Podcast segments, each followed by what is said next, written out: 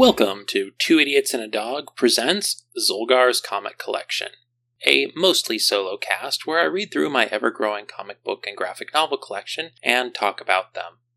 If you hadn't already figured it out by now, I am Zolgar, and this episode I'm going to be talking about Saga from Image Comics, written by Brian K. Vaughan, with art from Fiona Staples. Specifically, I am covering Volume 1 of the trade paperback, which contains Saga issues 1 through 6. While many were introduced to Vaughan's writing through Y: The Last Man, Marvel's The Runaways, or the TV show Lost, my introduction was the comic Ex Machina, uh, no relation to the film of the same name. It's a great series I'll cover at some point, but back on track, because of Ex Machina, I'll give pretty much any series by Vaughan a try. I even broke my own eh, soft rule against Marvel books to pick up a collection of his run on Marvel's Runaways. This comic is incredibly well received critically and commercially. It outsells The Walking Dead despite the TV show increasing awareness. There was a constant demand for reprints of early issues, and it won quite a number of awards, including Eisner's, Hugo's, and Harvey's. Because of all of this, I was always a little skeptical of it. Like, it couldn't possibly live up to the hype. It couldn't possibly be that good. My friend, I am happy to report I was so very wrong. I only own Volume 1, and this is both a good and bad thing. If I owned more, I probably would have spent all night reading Saga, forgetting about the need for food or sleep, not to mention failing to write this podcast episode. By the time this has been published, uh, odds are I will have bought at least Volume 2. Saga centers on a young couple and new parents, Marco and Alana, members of separate warring species it opens with Alana giving birth to their daughter, Hazel, and the first volume focuses on them trying to escape a hostile, war torn planet pursued by hunters from both factions. There's a lot of rich world building and several interesting characters introduced, some of whom leave you wondering whether they will end up friend or foe. There's only a few moments of exposition, which for an epic scale sci fi fantasy world is honestly pretty impressive. Many other writers would have just been like, and here's a giant info dump because I'm not creative enough to reveal these details without it. It helps that we have an in world narrator, someone who is telling us this story, someone who is maybe not the most reliable narrator either. One thing I find really interesting, stylistically, is the narration doesn't pop up in nice, neat boxes like it does in a lot of comics. It shows up kind of scrawled in various parts of the artwork, and somehow works perfectly. Perhaps in part because the narrator is the child born at the start of the book, so, you know, at least we know she survives.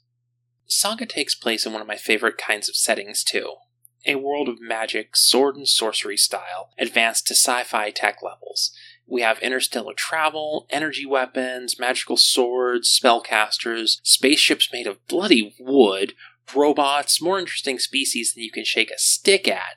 It's like if Star Wars had a baby with Middle Earth. For all of that, though, you strip away the action, peel back the layers of setting, and what we're left with is a very human story without very many humans. This is the story of two people madly in love, struggling to survive, and trying to figure out what the hell they're doing as new parents. Marco and Alana bicker. They have differences of opinion on how to handle their future, their child. They bicker over rituals of uh, from the species. They bicker over a name, never really fighting, just showing that they did what so many young parents do. They dove in head first and didn't take the time to really discuss what they were doing. Now, you might be thinking, this sounds like it just shouldn't work, and you're not alone.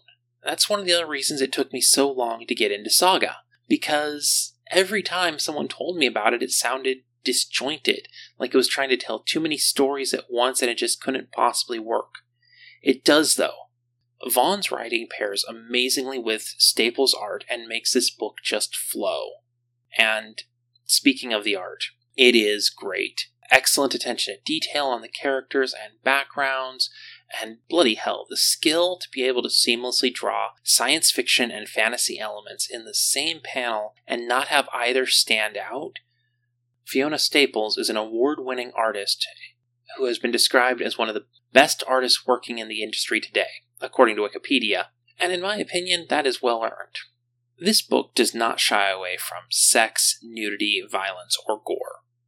We see heads crushed, we see ghosts of children left in the state they died, their guts hanging out, missing limbs, etc. The action sequences are often chaotic and just hard enough to follow that you really need to pay attention to see what's happening in each one, a detail which I think is perfect. Early in the book, we get the entirely natural and non sexual nudity of bare breasts for breastfeeding, which is actually something that earned the series some early controversy, specifically having a woman breastfeeding on the cover, which they responded by making the cover of the big omnibus edition a big old close up of the breastfeeding baby. We are also treated to a random sex scene to introduce one of the supporting cast, and later another supporting cast member goes to the space brothel, because of course there's a space brothel.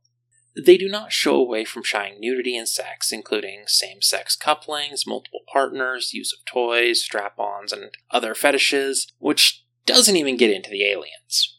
If you've ever read any of Phil Foglio's adult comics, the brothel sequence really reminded me of something he would draw, blending the erotic with the absurd and humorous. The tone shifts back to serious as we are introduced to the darker underbelly of the brothel, specifically underage slaves. We don't actively see anything, and the focal character doesn't do anything with the slave girl, but it is still something that's going to make a lot of people rather uncomfortable, and rightly should. In conclusion, I do highly recommend Saga to anyone looking for a sci fi fantasy adventure. Well, as long as they're cool with nudity, sex, dismemberment, and other adult themes in their comics. Great as it is, I can't justifiably say this book is for everyone. If you've enjoyed this, be sure to listen to the other shows from Two Idiots and a Dog Media. Most of them, there's actually also two of us. And, you know, consider uh, leaving a rating or review on your favorite podcast platform. If you'd like to keep in touch, you can find us on pretty much all of the social media platforms at TIAAD Media. Typically, I'm the one you'll be interacting with there. You can also join us on Discord. You'll find all the pertinent links in the show notes. Consider also checking out our friend Matt St. Jack over at Anime Talk for all of your anime needs. Hey, I remembered his name this time. I'm still too lazy to figure out how to edit in a promo, so you just get to hear me talk about him. I'm pretty out of touch with the anime scene myself. You kids don't know how good you have it. Back in my day, we had Ranma 1 half and Robotech, and we were happy for it. Matt, though, he keeps pretty up to date on his anime and has fun, informative episodes covering anime old and new. You can find Anime Talk with an exclamation point on your favorite podcatcher. You can also catch up with him on most of the social medias at Anime Talk 12. That is the number 1 and the number 2. Plus, there will, of course, be links in the show notes. Now, somebody fetch me my walker. I'm going to shamble back to the TV and watch this newfangled anime called Cowboy Bebop. If you would like to meet me, I will be in Phoenix, Arizona at Phoenix Fan Fusion, formerly Phoenix Comic Con, May 27th through 29th, hanging out at the Crooked Feathers table. I'll have some swag to give away, but mostly just be trying to sucker people into listening to our podcast, and probably buying more comics because, you know, that's what I do. If you want to send kaiju fan mail or reach out to the idiots for anything, you can email us at tiaadmedia at gmail.com. And if you're a comic creator at all and would like me to cover yours, feel free to reach out as well. If you'd like to keep up to date on major news for the podcast, but don't want to join us on Discord or follow us on social media, we also just started a mailing list. At this time, we're going to average less than one email a month, and we're definitely not going to spam you nor sell your email address. You can find a link for that in the show notes. Lastly, if you want to support our dream of actually being successful enough to afford food, you can support us on Patreon or Ko-fi. We are TIAAD Media on both, and again, there will be links in the show notes.